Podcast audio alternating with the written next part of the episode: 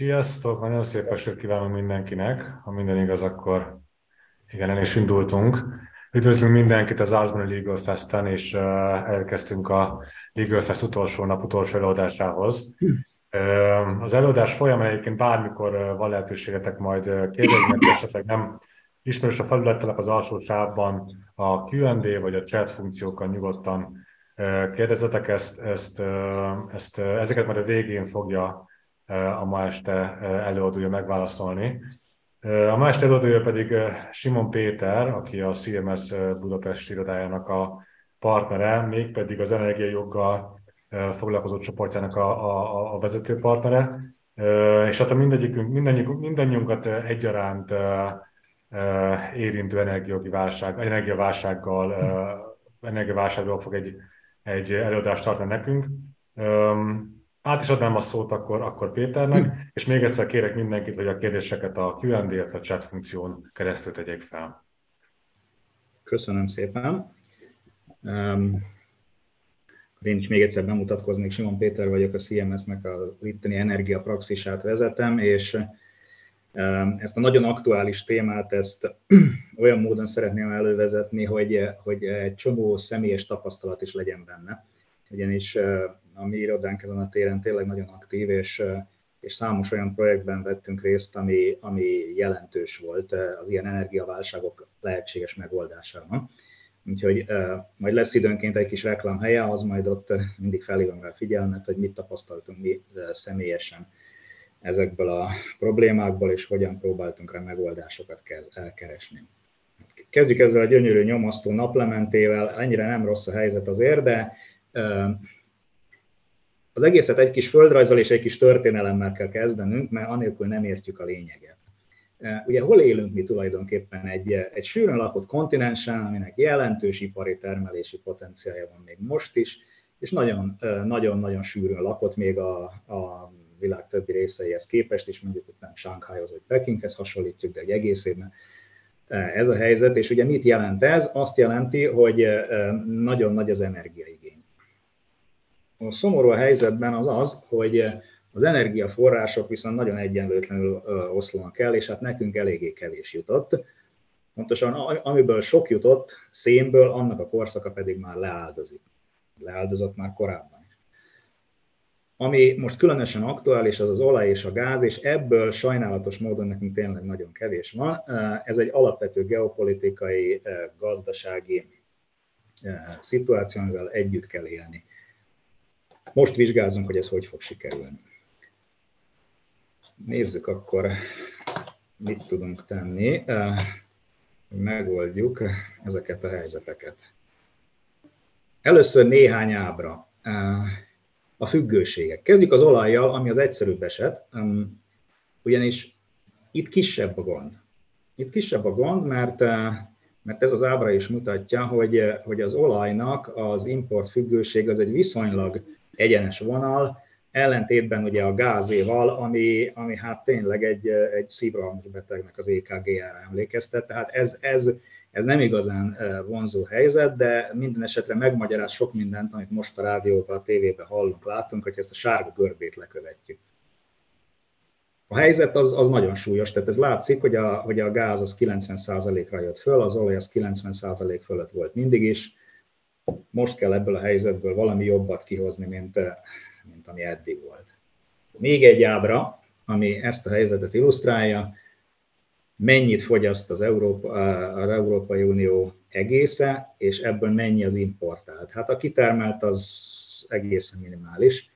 A többi az mind import. Mit jelent ez? Nagyon nagy a kitettség. Mindjárt látni fogjuk, hogy milyen országoknak vagyunk kitéve, és hát itt bizony azért már jelentős különbségek vannak abból a szempontból is, hogy, hogy ezek az országok mennyire tekinthetők megbízható szállítónak, és mennyire tekinthető a szerződéseket megtartó, fejlett jogrendszerű országoknak. Hát nem annyira jó a helyzet, és nézzük, hogy miért. Hát ezt a nagy halványkék félkört itt a jobb oldalon, ezt nem kell nagyon magyarázni. Ez a nagy halványkék fél, fél, félkör, ez, ez magyaráz meg minden most ebben az energiaválságban, ugyanis Oroszország súlya az nagyon jelentős. A, a földgázban abban különösen, és, és az olajban is, ezt már mindjárt látni fogjuk. Egyetlen egy európai ország se jöhet a nyomába, ugye Norvégia az még egy nagyon nagy kitermelő, de azután még Anglia, meg amelyik, amelyik országok az északi tengert körülveszik, ott, ott látható némi kitermelés. Attól, azon túlmenően aztán a többi ország az hát szintén a bizonytalanok közé tartozik. Nézzük tovább. Nézzük az olajat. Az olajban körülbelül ugyanezek, ugyanezek a, a tendenciák, és, és körülbelül a helyezések is ugyanezek. Tehát itt lehet látni, hogy itt is Norvégia követi, tehát ez rávilágít most Norvégia stratégiai szerepére Európában. Ez mindent megmagyaráz, hogy miért miért törekszik nagyon szoros kapcsolatokra az Európai Unió Norvégiával, elsődleges energiaforrás, és ez a szerepe ez egyre jobban növekedni fog. Az Egyesült Államok, annak itt még kicsi a szerepe, mert nagyon sokáig az Egyesült Államok törvényel tiltotta az olajkivitelt, ez, ez még a 70-es évekbeli olajválságoknak a következménye volt, és gáz exportja se volt jelentős, de de ez mostanra változik, és ez változni is fog, ugyanis ott történt az úgynevezett palagász forradalom, azt nem tudom ki mennyire hallott róla, ez a palagász forradalom, ez, ez egy úgynevezett nem konvencionális föld alatti gáz kitermelését jelenti, ami túl mélyen van, vagy túl nagy hőmérsékleten van, vagy ö, ö, valamilyen szempontból a hagyományos gázmezőktől eltérő geofizikai körülmények között van, és ezt egy bonyolult, hát meglehetősen környezetszennyező technológiával, de ki lehet nyerni, és az Egyesült Államokban ezt elkezdték, és főleg Észak-Dakota államban egy ilyen Becken formáció nevű csodás geológiai képződmény, ott, ott, ott termelik ki, és most oda jutottunk, hogy most arra már a legnagyobb gázkiviteli ország az az Egyesült Államok lett azzal szokták ünnepelni a, a saját magukat e, ezen a téren, hogy ez az igazi forradalom akkor kezdődött el, amikor a Houstoni repülőtér egyik futópályaja alá befúrtak oldalról.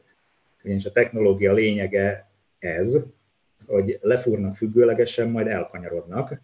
Kicsit, mint ilyen Tom és Jerry mesébe a sarkon. Tehát ez, ez, ez, ez egy egészen különleges technológiai megoldás, de gyakorlatilag lakott területek alól is ki lehet nyerni e, ezeket a forrásokat és, és ez, ez tette az Egyesült Államokat először önellátóvá, azután pedig egy jelentős gázexportőré. Ez a sok LNG hajó, amit most az Atlanti partokon látni, és Spanyolország, Portugália partjai előtt, akik nem tudnak beállni a kikötőben, mert olyan torlódás van, azok jelentős része innen van, és ezekből a mezőkből szállít Európába. Tovább megyünk, akkor egy picit érdemes elgondolkozni rajta, hogy hát tulajdonképpen miért is alakult ez így ki, és ki volt a hunyó ebben, kit kellene egy kicsit sarokba állítani azért, hogy, hogy, hogy ez a szituáció kialakulhatott. Nehéz eltekinteni attól, hogy, hogy az európai energiapolitika az bizony eléggé volt. Tehát ehhez egy icipicivel jobb történelmi ismertek kellenek, mint, mint az átlag, hogy rájöjjön az ember arra, hogy azt megengedni, hogy egy egész kontinens energiaellátáson több mint a 30%-a egy olyan országtól függjön, amelyel szemben egy katonai szövetséget hozott létre ugyanez az Európa, hát az legalábbis ugye gondolatokat vet fel. Nekem erről mindig ilyen a közmondásként jut eszembe az, hogy ez olyan, mintha Dobó István az Egri vár ostroma előtt török hadmérnököket kért volna fel az Egri vár vízellátásának a biztosítására. Tehát ez, ezek bizonyára kiváló szakemberek, csak nem biztos, hogy melyik fél javára dolgozni. Ugye ennek a, ennek a könnyelmű politikának az eredménye az volt, hogy hosszú ideig olcsó energia volt, tehát Európa ezt nagyon élvezte. De amikor viszont ugye borult a dili, ahogy ez most történt, úgy, úgy az energia áraknak az alakulása az egészen drámai fordulatot vett. Itt látható. Ez a földgáz európai tőzsdei árának az alakulása, az úgynevezett TTF tőzsdén, ez, ez a Rotterdami gáztőzsde, ez az abszolút irányadó itt. Ugye a gázról azt kell tudni, hogy annak kevésbé van világpiaca, mint az olajnak, mert, mert földrajzilag elkülönült területek azok, amik piacnak tekinthetők, ugyanis nem csak LNG formájába szállítják, tehát nincsen teljesen likvid világpiac, hanem nagyon sok a csővezetékes elem, és ugye a csővezetékes gáz az pedig ott, csak ott van, ahol csővezeték van. Tehát ugye az nem olyan, mint hogy egy olajtanker az oda megy, ahová kormányozza a kormánya. A gáznál, tehát nagyon nagyok a különbség. Az Egyesült Államokban akár a negyede is lehet a gázára az európaiaknak most. Ugye látjuk ezt a drámai ártüskét ott fönt, Hát ez volt, ez volt tényleg, amit itt sokan a végítéletnek tekintettek így augusztus-szeptember elején, amikor 320 fölé ment a, a, a gázár. Ez mostanra konszolidálódott egyébként, mert, mert mindenki számára kiderült, hogy ugye nagy a baj, nagy a baj, de azért még az apokalipszis nincs itt. Tehát, tehát ezek a helyzetek megoldhatók áldozatokkal, de megoldhatók, és pedig úgy, olyan módon, hogy Nyugat-Európa gyakorlatilag azonnal reagált ugye a februári orosz támadásra. A németek hatúszó LNG terminál építését jelentették be rögtön, és ugye ez a liquefied natural gas, tehát ez a, ez a csepp folyósított földgáz, most egy kis mérnöki tudomány a földrejz a történelemmel, ez ez nagyon kis hőmérsékletre, mínusz nem tudom hány száz fokra lehűtve a gáz a térfogatának a töredékére zsugorodik össze, és igen nagy mennyiségben szállítható hajókkal, majd speciális állomásokon visszagázosítható. Na, tehát ezek, a, ezek a, az LNG szállítmányok, ezek elkezdtek befutni, akkor, amikor ez a tüske elérte a csúcsát, és kiderült, hogy a dolgot meg lehet oldani. Tehát innentől fogva ez ment lefele, és körülbelül ott a 100-110 körül hullámzik most is. Majd még mutatok még egy ábrát erről, ami, ami azért mutatja, hogy, hogy, hogy itt ezért mennyire rángatják az árakat mindenféle politikai események, de közbevetőlegesen egy olajábrát is ide tennék, ami annyira talán nem érdekes, mert itt nem mutatkoznak annyira szélsőséges kilengések, mint a gáznál, pont azért, mert ennek van egy likvidebb világpiaca. Na, itt az európai helyzet, a politika közbeszól, nem tudom mennyire látjátok ezeket a kis tüskéket itt az ábrán, hogy ezek mik. Ugye az első, az az első leállás a Jamal vezetéken 2021 végén, aztán hírek az orosz szállítások bezuhanásáról, ugye az a második nagy fölugrás, a háború kezdete a harmadik nagy fölugrás, és a, le, a leg, leghatalmasabb tüske az az északi áramlat leállása, ami ugye a legnagyobb idevezető gázvezeték, ugye a balti tengeren keresztül. Ugye egy nagyon érdekes jelenség mutatkozott már a, a múlt évben is a gázpiacokon, és kezdetben sokan nem értették, hogy miről van szó, utóbb aztán mindenki rájött. Ugyanis ott az a mechanizmus figyelhető meg, hogy vannak hosszú távú szerződések, meg vannak rövidebb távúak, és vannak gáztárolók, amiket vagy föltöltenek, vagy nem töltenek fel. A Gazprom tavaly nyáron elkezdett visszavonulni a nyugat-európai piacokra, és csak azokat a szerződéseket teljesítette, azokat a szállításokat, amelyekre a szerződéses lekötése volt hosszú távon. Azok, de újakat nem szállított, és a saját tulajdonában levő tárolókat sem töltötte fel. Ugyanis van néhány tárolója, volt is, Németországban, ezeket azóta ott államosították. Mindenki a piacon arról beszélt, hogy ez azért van, mert, mert azt akarják elérni, hogy az északi áramlat földgázvezetéknek az akkor épülő második vezetékét a németek engedélyezzék.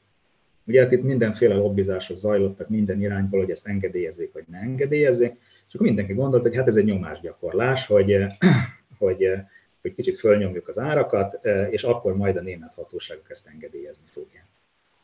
Ez valószínűleg így is volt, de mint utóbb kiderült, ez nagy valószínűséggel ezek a szállítás visszafogások, ezek már annak tudatában kezdődtek, hogy ilyen mi történt februárban. Tehát, hogy elér, elérjék azt a helyzetet, hogy a gázárak azok rettenetes mértékben megdráguljanak.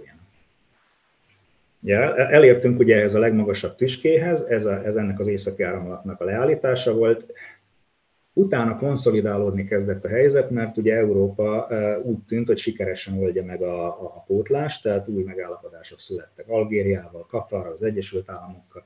Elkezdtek a gáztárolók feltöltődni, és, és, és, és új források bevonása az intenzíven megtörtént. Hát ekkor érdekes módon fölrobbant az északi áramlat, de ez már csak egy picit tudta visszanyomni, ez a legutolsó felszúró tüske az árban, a, ezeket az árakat, és utána tovább csökkentek, ezek annak ellenére, hogy ugye a legnagyobb beszállító kapacitás eltűnt. Hát ezt lehet mondani, hogy ez így a piac diadala a politika fölött, mert, mert, mert lám-lám, ugye akármi történik, egy, egy ilyen extrém rövid árfelszúrás után, hogyha kellő kínálatot lehet biztosítani, akkor a helyzet azért konszolidálható. Ezért is mondják azért, hogy az iparágban általában, és ezt mi is halljuk az ügyfeleinktől, hogy hát azért vannak erős žurnalisztikai túlzások abból, hogy itt Európa ki fog fagyni itt, itt, itt a tél folyamán, ez nem fog megtörténni. Tehát nyilván jóval drágábbak a, a, az energiaárak, de az, hogy, az, hogy nyugat-európai, most magunkat is ideérteni, országokban effektíve hiány legyen, annak a valószínűsége nagyon kicsi. Tehát, tehát ahhoz valami egészen extrém tél kell, vagy, vagy valami egészen elfajult politikai helyzet. De ha ez nem következik be, akkor, akkor ilyenre az iparágban nem számítanak. Na, akkor most megint egy kis földrajz. Ez mutatja ez a térkép, hogy tulajdonképpen mi honnan érkezik. Itt lehet látni, hogy, hogy a legnagyobb hálózat az, az a beszállítói hálózat, az ugye Oroszország irányából van, és ha ezt megnézitek, ugye azt az érdekes jelenséget látjátok, hogy mindegyik kelet-nyugati, csak nagyon kevés van, amelyik észak-déli. Ugye hát ez, ez, ez még a 90 előtti állapotból indult ki, amikor ugye az egyes, hát mondjuk egy vazalus országoknak ugye a Szovjetunióból érkeztek a, a gázszállítmányai, és arra azért mindenki nagy gondot fordít, hogy abban az időben, szovjet részről, hogy nehogy ezek az országok összekössék a hálózataikat, és így valamilyen formában ki, ki tudják segíteni egymást, hogyha mondjuk valamelyik vezetéken probléma támad. Pont ezért volt az, hogy, hogy amint az első 2000, 2009-ben, nem is tudom mikor, tehát már jó régen volt az első olyan krízis, amikor, amikor ugye egy, egy orosz-ukrán vita miatt ugye megszűntek a gázszállítások, vagy csökkentek, akkor azért arra reagált Európa, és arra még Magyarország is reagált, pedig ez annyira nem jellemző rá azért ezen a téren. És pedig ennek volt az egyik, egyik reagálási formája, egy úgynevezett Nabucco gázvezeték, ez, sajnos ez már történelem, hát mi itt az irodában is akkor voltunk legközelebb a történelemhez, ugyanis mi ezen dolgoztunk. Ez egy, ez egy nagyon érdekes projekt lett volna, három ága lett volna messze keleten tőlünk. Az egyik Azerbajdzsánba ment volna, a másik Iránba, a harmadik Irakba, és Törökországban egyesültek volna ezek, majd ugye Törökország, Bulgária, Románia, Magyarország útvonalon csatlakoztak a Baumgarteni földgáz elosztó, az Bécs mellett van, az egyik nagy, nagy európai földgáz központ és elosztó, ugye nagyon sok vezeték érkezik oda. Ez a Nabucco, ez egy teljesen piaci projekt lett volna, ez is lett a veszte, ugyanis ilyen gázvezetéket építeni nem mindig éri meg szintisztán üzleti alapon. Hogy néz ki egy ilyen projekt? Tényleg néhány szót róla, ez nagyon érdekes volt, én is rengeteget jártam ezt tárgyal, meg Londonba is, meg különböző más helyekre. Ugye az alapvető szerződéses rendszere eh, két fő dokumentum köré csoportosult, ugye az egyik egy nemzetközi szerződés, ez tényleg egy parlamentek által ratifikált, eh, a kormányok által aláírt szerződés volt, ezt alá is írták.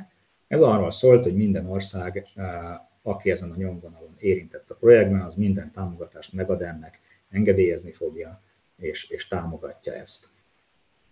Az előzéses struktúrának a másik eleme, az az egyes kormányokkal kötött egyedi szerződések lettek volna.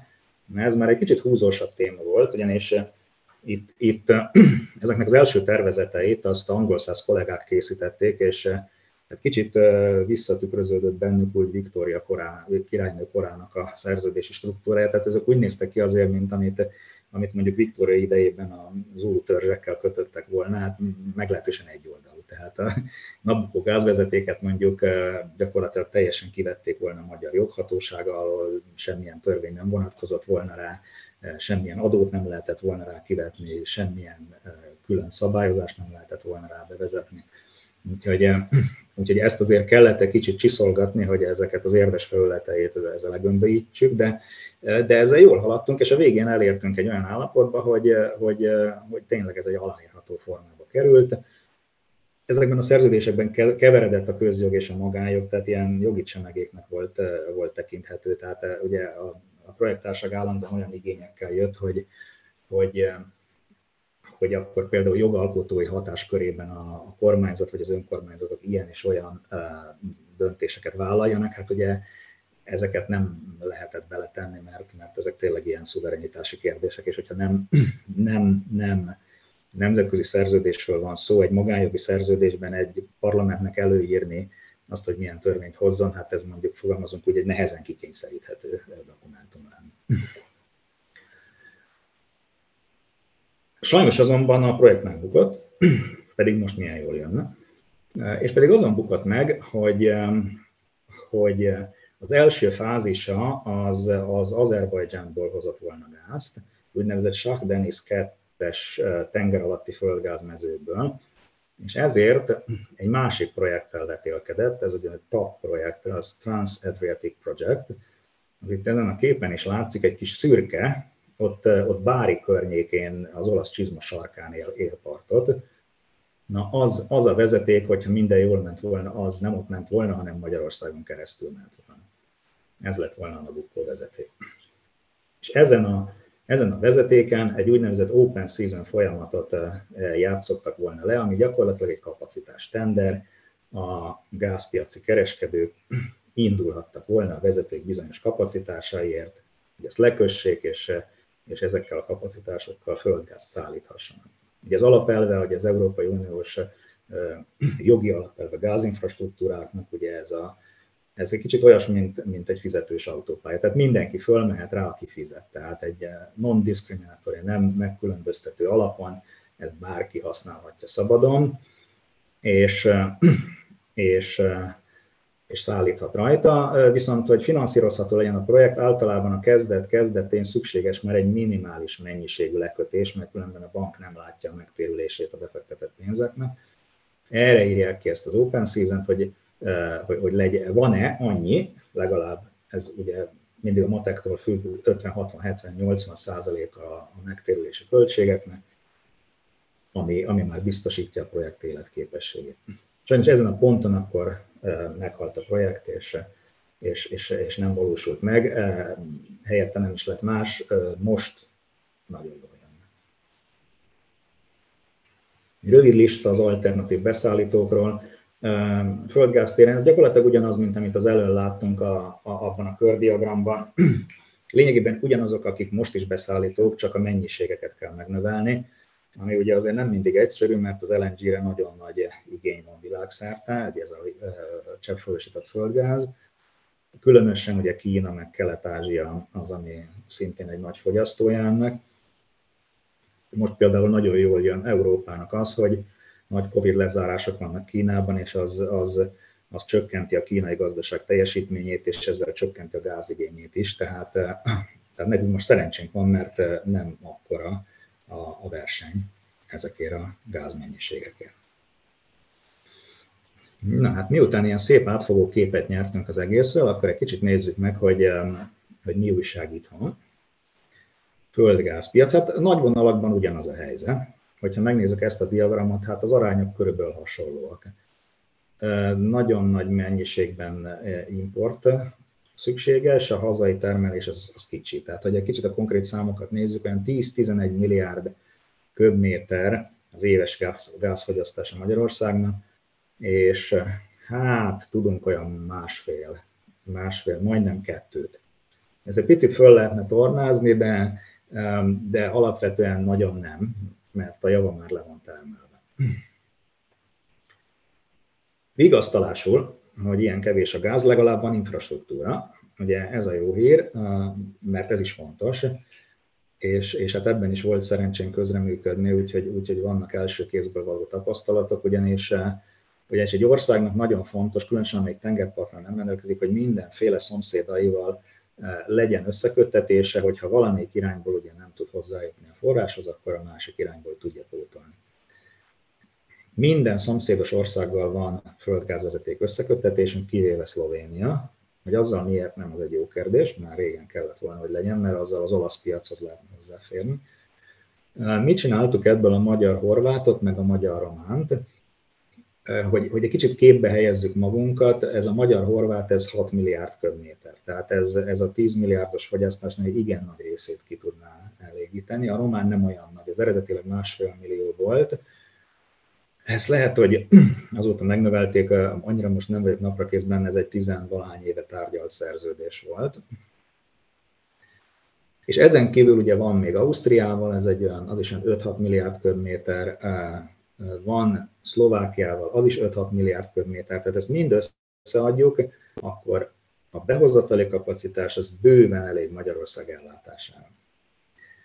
Ami szintén jó hír, a tároló kapacitás ugyanis itt mutatkozik meg annak az előnye, hogy ha most nincs is gáz, de valamikor volt, és ugye amit letermeltek, ezek a gázmezők, ezek nagyon jól használhatóak gáztárolásra. Ugyanis mi az a gáztároló? Sokan nem tudják, voltak is komikus jelenetek, ugye 70-es években nyílt az első, és megnyílt Hajdúszaboszlan, oda látogatott Kádár elvtárs, és akkor mondta, hogy nagyon szép, nagyon jó, akkor hol lehet lemenni és akkor ilyen elfolytott kuncogás a szakemberek körében, és egy föld, föld alatti gáztároló az porózus kőzetek sokasága. Tehát az nem egy nagy üreg a föld alatt, nem úgy kell elképzelni, mint, mint a parajdi sóbányát, tehát ilyen hatalmas stadionnyi méretű barlang a hegyben, hanem ezek olyan kis lukacsos kőzetek. De abból aztán jó nagy, tehát úgy, úgy, úgy 10 km erre, 10 arra, meg 800 méter lefele, 300 föld.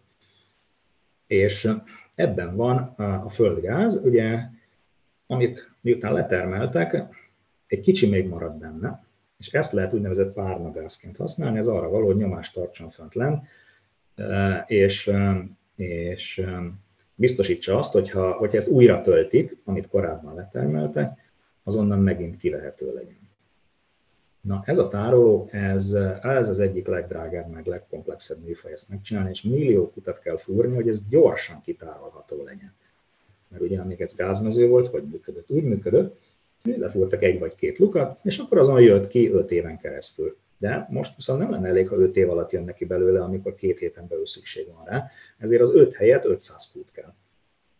Úgyhogy, úgyhogy egy ilyennek a megcsinálása az eléggé bonyolult, és ilyet is csináltunk, és pedig a stratégiai gáztárolót, ugye az is egy érdekes tapasztalat volt, ez mikor is volt? 2007-ben, igen, tehát az, az a 2006-ban volt az első ilyen, ilyen orosz-ukrán konfliktus, ami ugye a gázszállítás csökkenését vagy megszakadását eredményezte, és elhatározták, hogy egy Szeged melletti kimerült gázmezőből csinálnak egy stratégiai gáztárolót, amit betöltenek egy csomó gázt, és, és és akkor az viszont, az nem azért van ott, hogy ezt fel is használjuk, hanem az ilyen aranytartalék. Tehát az tényleg a rosszabb időkre betárolt, betárolt vésztartalék, 1 milliárd 200 millió köbméter, tehát az, az, az azért elég sok, mert normál esetben a lakossági fogyasztás a 3 milliárd körülbelül, tehát majdnem, majdnem egy, egy éves lakossági fogyasztás felét ebbe az egybe be lehet tölteni.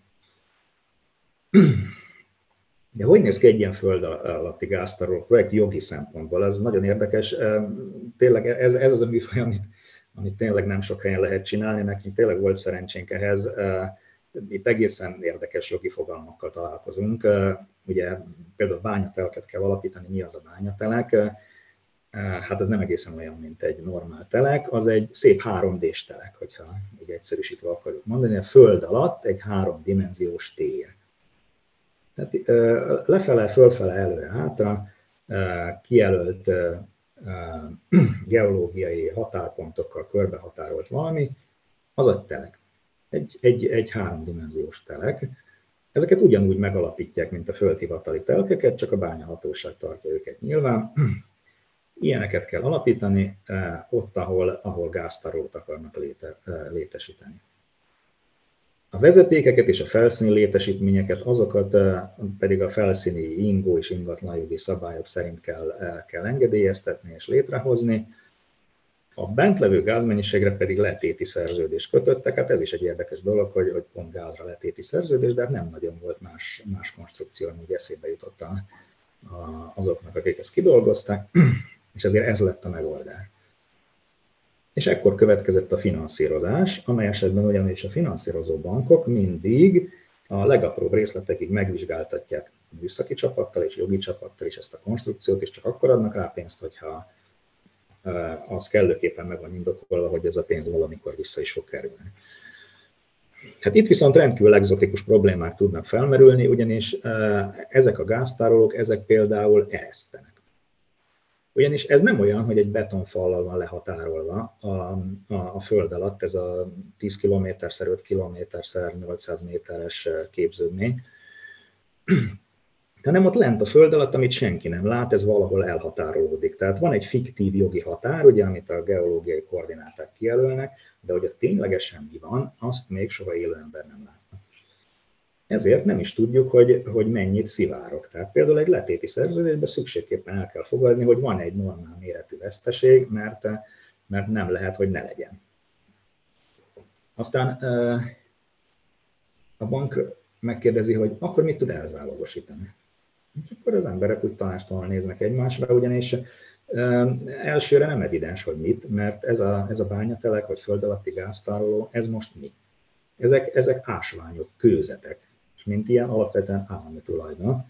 Akkor viszont hogy lehet rajta bármilyen biztosítékot alapítani, ugyanis ha az állami tulajdon, akkor a fölött tulajdonjog nem szerezhető. Úgyhogy ezekkel kapcsolatban voltak ilyen delikát kérdések, és hát a bankoknak is kellett kompromisszumot hozni, mert, mert ez, ez, ez láthatóan nem egy olyan projekt, mint, mint amikor egy, egy családi ház építését finanszírozzák. Ez egy teljesen egyedi jellegű beruházás, egyedi jogi karakterisztikával. Magyarországi helyzet, a villamos energia helyzet. Hát ez sem túl szívderítő, az, az igazság jelentős az import itt is. Egész egyszerűen azért, mert, mert a hazai erőművek sokszor drágábban termelnek, és, és olcsóbb külföldről venni. Azon kívül a, a termelési szerkezet sem nagyon uh, ideális. Ugyanis rendkívül kicsi a megújulók aránya. De európai szinten botrányosan alacsony, arra majd még visszatérek egy picivel később. Ez, ez is egy olyan feladatkör volt, amiben, amiben mi úgy eléggé, eléggé aktívan részt vettünk. Ameddig lehetett építeni szélparkokat, addig addig annak ugye 60%-át mit csináltuk, tehát körülbelül a Budapest és Győr közöttieket mind, ami attól kijebb van, azokat nem. És ez is, ez is egy csomó jogi innovációt igényelt például. Ugye miért? Mi egy szélturbina? Az első számú találós kérdés. Ingó vagy ingatlan? Hm? Ki tudja. Oda jutottunk, hogy a gyakorlati megvalósítás szempontjából az a jó, ha ingatlan. Miért? Mert ugye a szélturbinák azok gyakorlatilag kizárólag mezőgazdasági termőföldeken vannak. De Magyarországon mezőgazdasági termőföld az nem lehet gazdasági társaság tulajdonában. Márpedig a szélturbináknak nem magánszemélyek a tulajdonai, hanem nyilván professzionális energetikai befektetők. Tehát hogyan oldjuk meg azt, hogy, hogy, hogy a szántóföld közepébe szépen el lehessen helyezni ezt a szélturbinát? Földhasználati joggal. Ezt találtuk ki erre megoldásként, és bejött. A földhivatalok azok ezt, ezt készségesen elfogadták, némi magyarázat után, aminek eredményeképpen azok a szélparkok, amiket így az M1-es mellett látunk, azok úgy működnek jogi szempontból, hogy van egy szépen elkülönített, önálló albetét alatt bejegyzett ingatlan jellegű szélturbina, ami egy, tudom én, egy 15x15x 6 méteres hatalmas betonkockán áll, és ez a 15x15x 6 méteres betonkocka, ez be van jegyezve önálló albetétként, és ugye rajta áll a turbina. Ezzel mindenki boldog, a státusa az teljesen világos, a bankok tudják finanszírozni, tehát a projekt az úgynevezett bankable projekt, szerezhető rá finanszírozás, mert erre viszont lehet alapítani például ingatlan jelzálogot.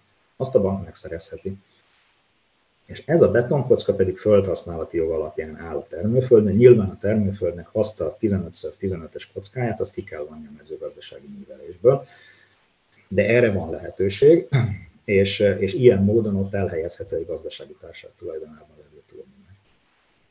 Ugye ezeknek vezetékei is vannak, ugye egyrészt egymást kötik össze, másrészt az úgynevezett alállomást, transformátor állomást, ahol ez az országos hálózatra kapcsolódik.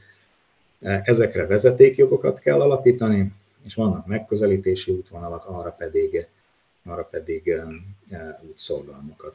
Ez eléggé babra munka, mert ugye a nagyon fragmentált magyar földtulajdon szerkezetben előfordul, hogy ilyen félméteres parcellák vannak, és egy, egy kilométeres kábel az akár 150 telket is érinthet, ugye, amely esetben mindegyikkel külön meg kell állapodni, például, hogy egy útszalgalomról van szó. Ugye a számos naperőmű, amit most éppen most azokat is, hát mondjuk finoman fogalmazó is korlátozza,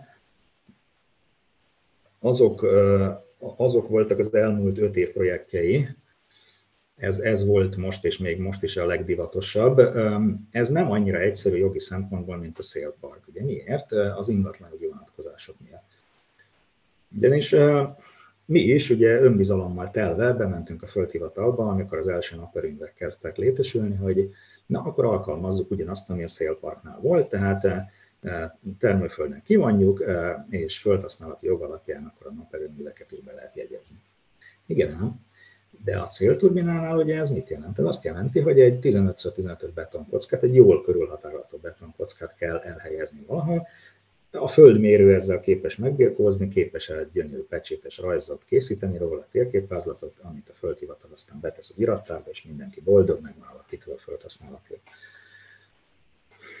Hát, ez nem megy a naperőműnél. Mert mi legyen az, amit bejegyezünk? Mi legyen az, amit a, a, a földmérő lerajzol? Az a kis 10x10 centis lábacska, amit a földdel fizikailag érintkezik? Itt négy lába van egy ilyen, egy, egy napelemtáblán. Vagy az az egész napelemtábla, amiből csak a 15x15 centis lábacskák érik el a földet, de de, de végül is maga napelem ennél nagyobb. Vagy egy sor napelem, ugye, ami szorosan egymás mellett levő napelemekről van szó, vagy az összes sor együtt, tehát egyszerűen erre mind a mai napig nincsen válasz, és ezt senki nem tudja, ami megnyugtat, hogy a kúria sem tudja, ugyanis volt egy, volt egy, egy, egy, egy jogeset ezzel kapcsolatban, valamilyen adótárgyi jogeset volt egyébként, ahol felmerült, hogy ingó vagy ingatlan a naperőmű, a kúria nagy bölcsen visszaad az első fokra, hogy döntse el, rendeljen ki szakértőt, mert mi nem tudjuk, mondja a kúria, hogy ez ingó vagy ingatlan. A kúria nagyobb dicsőségére született ez az ítélet, de ez, ez nem segít a helyzetem, mert mind a mai nap, napig ez nem tiszta. A, jogalkotási terve benne volt sokáig, hogy, hogy, hogy erre hozzon jogszabályt, törvényt az országgyűlés, hogy, hogy, hogy ez tényleg tiszta legyen, hogy akkor most mi az a naperőmű tulajdonképpen, és ezzel is segítsék elő a projekteket. Ez mind a mai napig nem történt meg. Tehát gyakorlatilag most úgy néz ki, hogy kénytelen minden naperényi fejlesztő megvenni azt a területet egy két lépcsős bonyolult eljárásban, előtt nyilván ki kell vonatni a mezőgazdasági művelésből, és meg kell, hogy vegyen, mert ha jogilag biztonságban akar lenni, és, és banki finanszírozást szeretne hozzá, akkor eh, nem igazán van erre más eh, megoldás. De néhány biomassa projekt is, is van Magyarországon. A lehetőségek itt sem rosszak, mert ugye ez egy nagy lapályos agrárország, ugye mérhetetlen mennyiségű kukoricaszár keletkezik, meg szalma.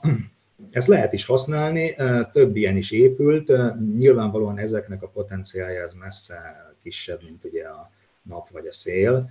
Mi is csináltunk ilyet, a Pécsi erőműben ott van egy falpritékos, meg egy szalmatüzelésű erőmű, hát ugye a szalmából azzal igen fűteni kell a kazánt, hogy, hogy, hogy abból tényleg tartós tűz legyen, de, de mégis megoldották, és Pécs városnak például a távfűtés ilyen értelme teljes mértékben megújuló, megújuló projekten alapul. A magyarországi helyzetnek a sokadik lapja. Mi a helyzet az olajjal? ugyanaz, mint a gázzal praktikusan. Lényegében a százalékok között mutatkozik néhány eh, kisebb különbség, de, de, de, de a lényeg az, eh, az, az ugyanaz. A helyzet annyiban rosszabb, hogy ugye ellentétben a földgázzal, amire vonatkozóan nagyon nagy a tárolókapacitás, és minden irányból van gázvezeték kivéve Szlovénia, Na hát olajból csak egy van Ukrajna felől, meg egy Horvátország felől. És ugye a horvát az, az egy kicsit rosdás azért, mert nagyon sokáig nem használták. Egy picit kisebb is az áteresztő képessége, mint, a, mint az ukrajnainak. Ráadásul ugye részben a pozsonyi finomító betáplálására is szolgál, hogy ez mind a kettő MOL tulajdona. Tehát ha mind a kettőt az Adria vezetéken keresztül kellene ellátni, ahhoz már kevés. Még a, a 100 tehát azt, azt szűkösen el tudja látni, és 10 milliárd köbméter körülbelül.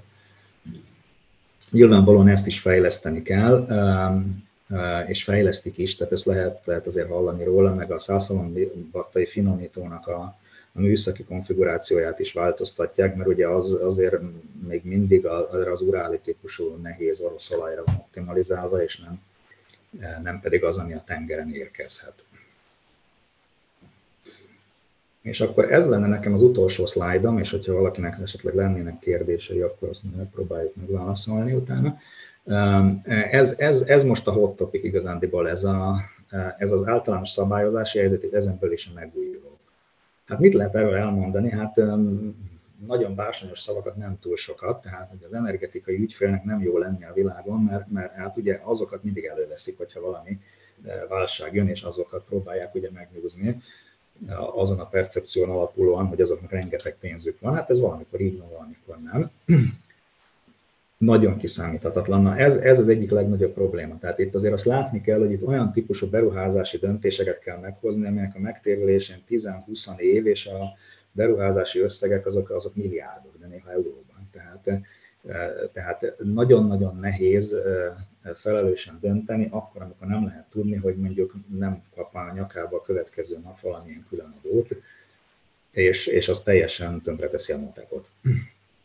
Ugye a kiszámíthatatlanságnak egy részhalmaza, vagy közös halmaza, ugye, hogy hát sajnálatos módon jelentősen politika vezérel, ez, ez egy racionális mértékig indokolhat. Ilyen krízis helyzetekben nyilvánvalóan indokolt más országban is tapasztalható, de, de a beruházási aktivitás nagyon fékezi, hogyha nagyon szabályozzák az árakat például. Tehát bizonyos erőmű típusok teljesen leálltak, mert úgy leszabályozták az árokat, hogy egyszerűen nem, nem, nem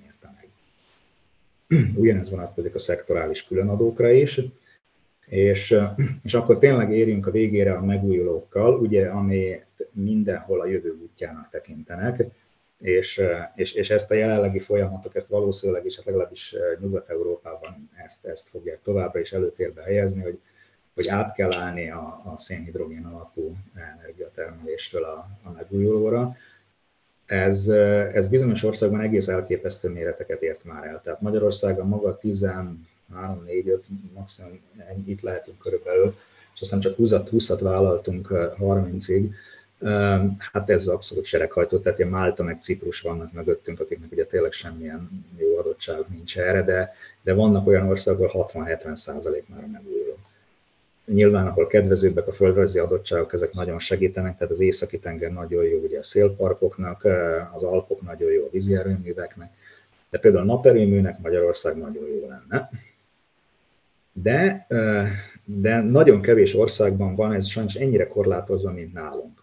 Ugye az egyik korlátozás az részben technikai jellegű. A villamos energiahálózat nem erre épült ki, hogy, hogy millió kicsi naperőmű tápláljon bele áramot, hanem ezt arra tervezték 30-40 éve, hogy van 8-10 nagyobb erőmű, amit a MOVIR, a Magyar Villamos Rendszerirányító diszpécser termében ülő urak, azok szép kényelmesen kapcsolgatnak ki be ugye az igények kielégítése érdekében. Ez, ez ilyen rendszerirányítási szempontból egy jóval nehezebb helyzet, amikor, amikor több ezer pici lép. Tehát nagyon nehéz a tartalékokat képezni, és nehezebb irányítani is, de ez is olyan, hogy ez, ez sem egy rocket science, tehát ezt más országok már megugrották, ez egy olyan típusú dolog, amit nem, nem tud megúszni egyetlen európai ország sem, a hálózatokat fejleszteni kell. Ugyanez lenne üdvös, hogy az ingatlan jogi helyzet tisztázva lenne, mert, mert az kétségtelen, hogy Magyarországon a legnagyobb potenciál a naperőmű projektekben van, és ameddig ez nem teljesen biztos, hogy ez most ingó vagy ingatlan, addig, addig ez, ez, ez, ez mindig sokkal bonyolultabb, mert, mert mindig arra kényszerül a befektető, hogy vegye meg a telket, ugye ez drágítja is, meg ki kell vanni a mezőgazdasági művelésből, ez nem lenne okvetlenül szükséges, mert vannak olyanok, amik magas lábakra épült napelemekből állnak, kifejezetten legeltető gazdálkodás lehet alatta folytatni. Tehát ilyenek is vannak. Tehát ez, ez, ez megoldható lenne, hogyha tisztázva lenne a státusz ennek a berendezésnek. És a végül pedig eh, hát fel kéne hagyni azzal, eh, ami most mutatkozik, hogy, hogy ez nagyon érdekes, tehát Magyarországon gyakorlatilag talán az egyetlen ország az egész világon, ahol effektíve be van tiltva mind a szél, mind az új naperőművek építése. Ugye, hogy a szélenergia, a szélerőművek úgy olyan módon vannak betiltva, hogy van egy olyan szabály, hogy lakott területtől számított 12 kilométeres körzetben nem lehet szélturbinát felállítani. Na most ezt megnézték többen, energiaklub, tehát ilyen, ilyen nincs Magyarországon. Hát ez túl sűrűn lakott ország, egyetlen egy pontja sincs ennek az országnak, ahol, ahol hogyha húznánk egy 12 kilométeres sugarú kört, akkor ne ütköznénk bele egy lakott terület közigazgatási határán. Tehát ez, ez egy eh, teljes tiltást jelent, és, eh, és 20 éve nem engedélyeztek új szél, szélparkokat. A naperőműnél ugye azt látjuk, ugye egyrészt azt, amit ugye a sajtóból is nyilvánvalóan hall mindenki, hogy, hogy ugye háztartásiakat gyakorlatilag azzal tiltották be, hogy nem lehet visszatáplálni a rendszert, és ez így matematikailag kivégzi a projekteket, mert így, így elvileg során térülhetnek meg.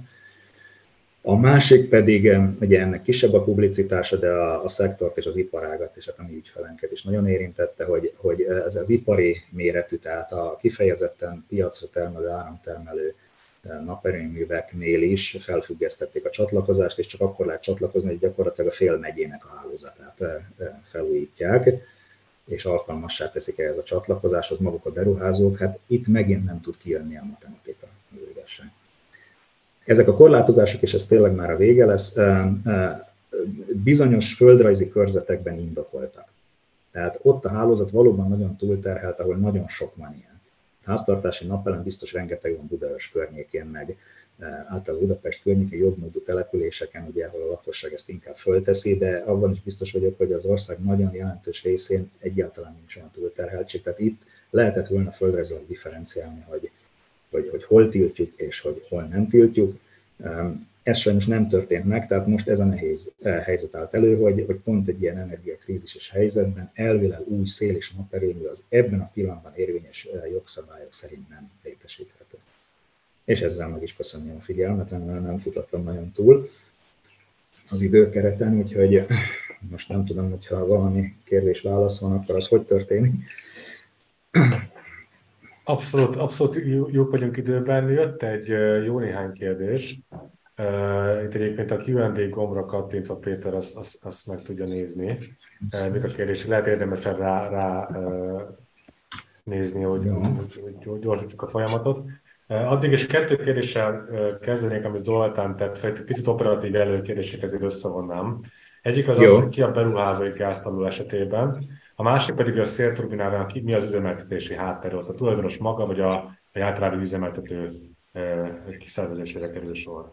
A, a szélturbinák azok úgy működnek, hogy legalábbis amiket, amiket mi tudunk, hát nekünk a, a legnagyobb üzemeltető, amilyen az az Iberdrola Renovables, egy spanyol cég, ez ő maga üzemeltet. Tehát nem hiszem, hogy nagyon nagy titkokat árulnék el, tehát, tehát még a spanyol központjuk is benne van. Ugye itt az üzemeltetésnek a legnagyobb és legfontosabb elem az úgynevezett menetrendezés. Ez, ez, ez, ez ugye azt, azt jelenti, hogy előre kell termelési profilokat leadni bizonyos időközönként, ami ugye időjárás függő megújulónál elég nehéz, és, és ugye itt, itt nagyon nagy jelentősége van, hogy ki hogyan tud jó minőségű meteorológiai prognózist beszerezni. Akinek van rá pénze és jót be tud szerezni, az jól menetrendez, ugye kisebb ilyen uh, surcharge kell fizetnie, hogyha eltér a menetrendezéstől, de ezek ők maguk csinálják. A, a naperőműveknél látunk olyat, hogy uh, ott elég gyakori, hogy ilyen úgynevezett ONM, Operation Maintenance, tehát uh, üzemeltetés és karbantartási szerződéseket kötnek külső vállalkozókkal, ugyanis erre is kifejlődött egy, egy, egyfajta iparág, hogy, hogy ki hogy tud ilyen menetrendeket csinálni, és ilyen szolgáltatásokat adnak. Ugye a szél az azért nem egy, egy iránymutató valami, mert ugye az egy megmerevedett struktúra, az évtizedek óta így van. És, és, és ott az lenne egy változás, hogyha megint lehetne építeni, és piaci alapon is épülnének. És ezek a meglevőek, ez egy kötelező átvételi rendszerben léptek a piacra. Itt, itt az üzemeltetés, ami máshol azt is magába foglalja, hogy keresünk vevőt az áramunkra, ugye az nem értelmezhető, mert ugye az akkori szabályok szerint ez a teljes termelését átveszi a magére egy hatósági áram. Tehát úgy is lehet fogalmazni, hogy ez egy, ez egy garantált aranybánya, ameddig ez a szabályozás megvan. Lényegében csak menetrendezni kell, vevőt keresni nem kell, piacot keresni nem kell, arra kell figyelni, hogy működjön és, és termelje be az áram. Igen. És a gáztároló esetében, ott, ott a beruházó? A, a melyiknél? A gáztároló esetében ki a beruházó? Gáztároló. A, a, annak is van egy engedélyese. Tehát van egy engedélyese, az, az azt hiszem, Ugye ez az EONÉ volt, azt megvette a, a magyar kormány, és van egy Hexum nevű, az a biztonsági gáztárolót, az az üzemelteti, ez köt szerződéseket a, a gáz betárolásáról. Tehát a gáztárolásnak is két különböző formája van, van ugye a stratégiai, ugye hát azzal nincs sok munka, mert oda be van tárolva, az gyakorlatilag csak vigyázni kell rá, és ugye vannak a kereskedelmi tárolók, ugye annak a, a kapacitását azt, az engedélyese az, az, az árulja. Tehát ezek a, ezek a jogi státuszok, ezek a, a gáztörvényben, a villamosenergia törvényben vannak leírva, vannak erőmű, elosztói engedélyes, vannak eh, gáztárolói engedélyesek, gázkereskedői engedélyesek, gázelosztói engedélyesek, gázszállítót, ezek így szépen meg vannak határozva, és amikor valaki ilyen tevékenységet szeretne, azt, azt begyűjti a, a, a, a, a, a hivataltól. Uh-huh akkor most nézem, hogy van-e a kormánynak stratégiára vonatkozóan, hogy van az orosz gáz, igen, hát igen, ezt mi is szeretnénk tudni. Most az igazság, hogy é,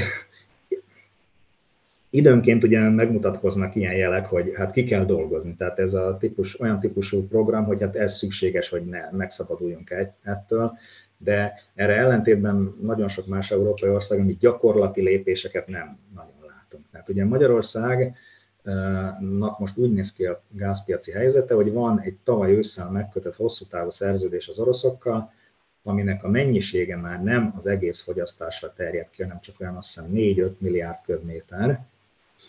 Tehát nem annyira teljes kötöttség, mint korábban volt, amilyen jóval nagyobb mennyiségre vonatkozott, de ugye ez van. Tehát ezt elvileg ugye ez egy polgári jogi szerződés, ezt fölmondani nem nagyon lehet hogy lehetne ettől szabadulni? Úgy lehetne szabadulni, hogyha megcsinálnak rendesen a Triki gáz LNG fogadóállomást, ugye ahová a horvát gázvezeték megy, ugye ez a legkézen fekvőbb megoldás lenne. Most csak egy nagyon kicsi kapacitású ideiglenes úszó terminál van, oda megépülne az, amit eredetileg tervezték 10 milliárd köbméteres valami, az jó lenne. Ha megépülne a szlovén összekötő, az is jó lenne, mert az olasz piachoz hozzá lehetne jutni és hát takarékoskodni kell. Tehát most én ezt Palkovics Lászlótól hallottam két héttel ezelőtt egy energetikai fórumon, ő maga mondta, hogy a gázfogyasztás a lakosságnál úgy nézett ki az elmúlt három évben, hogy három évvel ezelőtt kb. 2,8 milliárd volt a, a, az éves fogyasztás, ugye a 10 milliárdos egész fogyasztásban több ez az iparé, és most, mostanra erre az évre 4,1 milliárdra ment föl. Most ez azért döbbenetes adat, mert eh, gondoljunk bele, tehát Magyarország lakossága csökken. Ami új épület jön, az eh, azért reménykedünk benne, azért az már szigetelő van. Ugye évek óta már csak kondenzációs kazánt és eh, vagy kondenzációs, tehát energiatakarékosabb kazánt lehet a háztartásokba is beépíteni. Tehát hogy létezhet az, hogy egy csökkenő népességű, elvileg korszerűsítő lakásállományú országban 2,8-ról 4,1-re fölmegy a lakossági fogyasztás? Ő, maga elismerte, hogy ami olcsó, azt nem becsülik az emberek. Tehát, tehát hogy ilyen, tényleg ilyen népies hasonlattal éljünk, tehát meleg van, anyu nyis ki az ablakot. Tehát nem anyu teker le a fűtést, hanem nyis ki az ablakot. Tehát ez, ezzel a hozzáállással nehéz. Úgyhogy nyilvánvalóan az megint egy, egy nagyon-nagyon nagyot lendítene a dolgon, hogyha, hogyha mondjuk nem a gázár lenne támogatva, hanem mindenki kapna pénzt mondjuk a ház szigetelésére, meg a kazáncserére, meg az üvegablakra. Nagyon szépen lehetne lefele csűrni ezeket az árakat. Jó, megyünk lejjebb. Megbízhatóan az Európai gondolok számszerű szállítás mennyiség külföldi segítenek ez nagyon egyszerű, tehát az EU-nak vannak mindenféle statisztikái erre, azok megbízhatóak. Tehát, tehát ezek szerintem még magyarul is hozzáférhetőek, de angol minden esetre, németül. napra pont, hát nem napra pontos természetesen, de nyilván a statisztikai adatszolgáltatás korlátai között, de, de nagyon jó adatokat lehet, lehet beszerezni. Én azt mondanám, hogy, hogy ilyen európai fórumokat érdemes megnézni, de tényleg rágooglizik az ember, tehát mint a European Gas Consumption, és erre kiad 500 tételt, ami között lesz, lesz a Eurostatnek, meg, meg más ilyen megbízható forrásoknak egy csomó adata. Tehát ezeket onnan, onnan érdemes levenni, ezek, ezek teljesen jók. Olyan külföldi folyóiratok az aktuális helyzet értelmezésében, megértésében. Hát, most hát én mit szoktam, én olvasom a BBC-t, meg a Times, meg a, meg a Frankfurter Allgemeine Zeitungot, tehát ezek nem kifejezetten energetikai szaklapok, de, de hát azért lehet jó információkat kapni azokon belül is.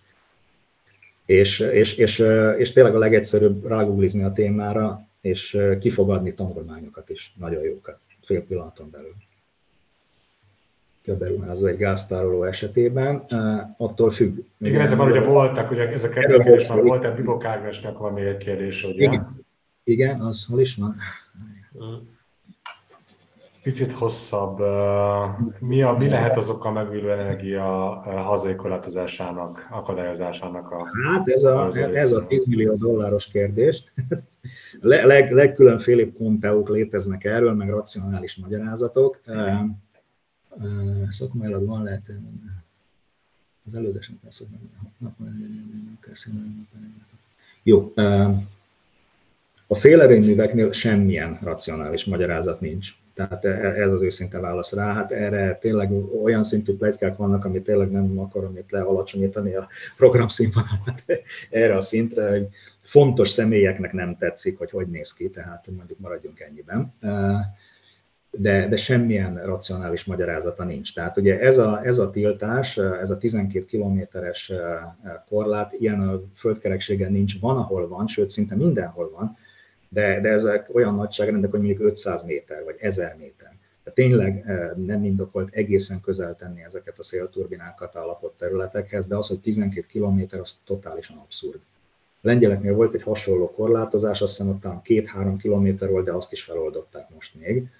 Eh, tehát a szélnél semmilyen racionális magyarázat nincs erre. Azt szokták mondani, illetve azt mondták még 10 évvel ezelőtt is, amikor amikor ugye még ezeket engedélyezték, hogy szintén ugye a rendszernek a kapacitása nem engedi meg, hogy ennyit befogadjon. Most 330 megawatt a teljes beépített teljesítmény, akkor azt mondták a mérnökök, még a MAVIR, tehát a rendszerirányító mérnöke is, hogy 1000 megawattig el lehetne menni. Annyit korlátozások nélkül is be tudna fogadni a rendszer akkor. A naperőműveknél valamennyire ezt is érintettem, tehát ott valóban van egy olyan technológiai akadály, ahol tényleg nagyon túlterhelt a rendszer, tehát nem erre épült ki, a transformátorok teljesítménye kicsi azokban a körzetekben, de abban megint egy elég nagy konszenzus van ugye a naperőmű iparágban is, hogy oké, okay, akkor tiltsuk meg ott, ahol tényleg minden háztetőn van, de engedjük meg ott, ahol viszont 20 eh, kilométeren belül nincs egyen sem. Tehát ez a teljes differenciálatlanság, ez, ez, ez, ez, ez érthetetlen. Tehát uh, itt valószínűleg vannak bizonyos lobbik, uh, akik ebbe érdekeltek, vagy nem, uh, nem tudjuk. Nem tudjuk. Uh, én azért annyiban optimista vagyok, hogy azt egyszerűen nem tudom elképzelni, hogy tényleg egy EU tagországban mondjuk évekig terjedő időszakban valamennyi megújuló be legyen tiltva. Tehát lehet, hogy ez is, hát fogalmazok úgy, az Európai Unióval való kúrens küzdelemnek egyik frontja, hogy hát ez a tanári fizetésre is lesz pénz, ha lesz EU-s pénz, meg hálózatfejlesztése is lesz pénz, hogyha lesz EU-s pénz. És ez annyiban igaz, hogy, hogy, hogy az EU tényleg ad pénzt EU hálózatfejlesztésre, tehát hogyha ez, ez a fehér füst tényleg felszállna valamikor, az, az azt jelentené, hogy, hogy a hálózatfejlesztés is megkezdődhet. Tehát ez egy olyan dolog, hogy ezek a tilalmak, ezekben van bizonyos racionális háttér is, de ez mondjuk 5%-át indokolja az egésznek, és a többet meg nem. Nagyon szépen köszönjük Péternek az előadást. Még egy kérdés, utolsó perc talán jött. Igen, csak Zoltán megköszönt, tehát én is nagyon megköszönöm, és valóban nagyon hasznos és informatív előadás volt. Nagyszerű. És hát egyben további szép estét kívánok mindenkinek. Jó, én is mindenkinek köszönöm a figyelmet, és jó estét mindenkinek. Sziasztok!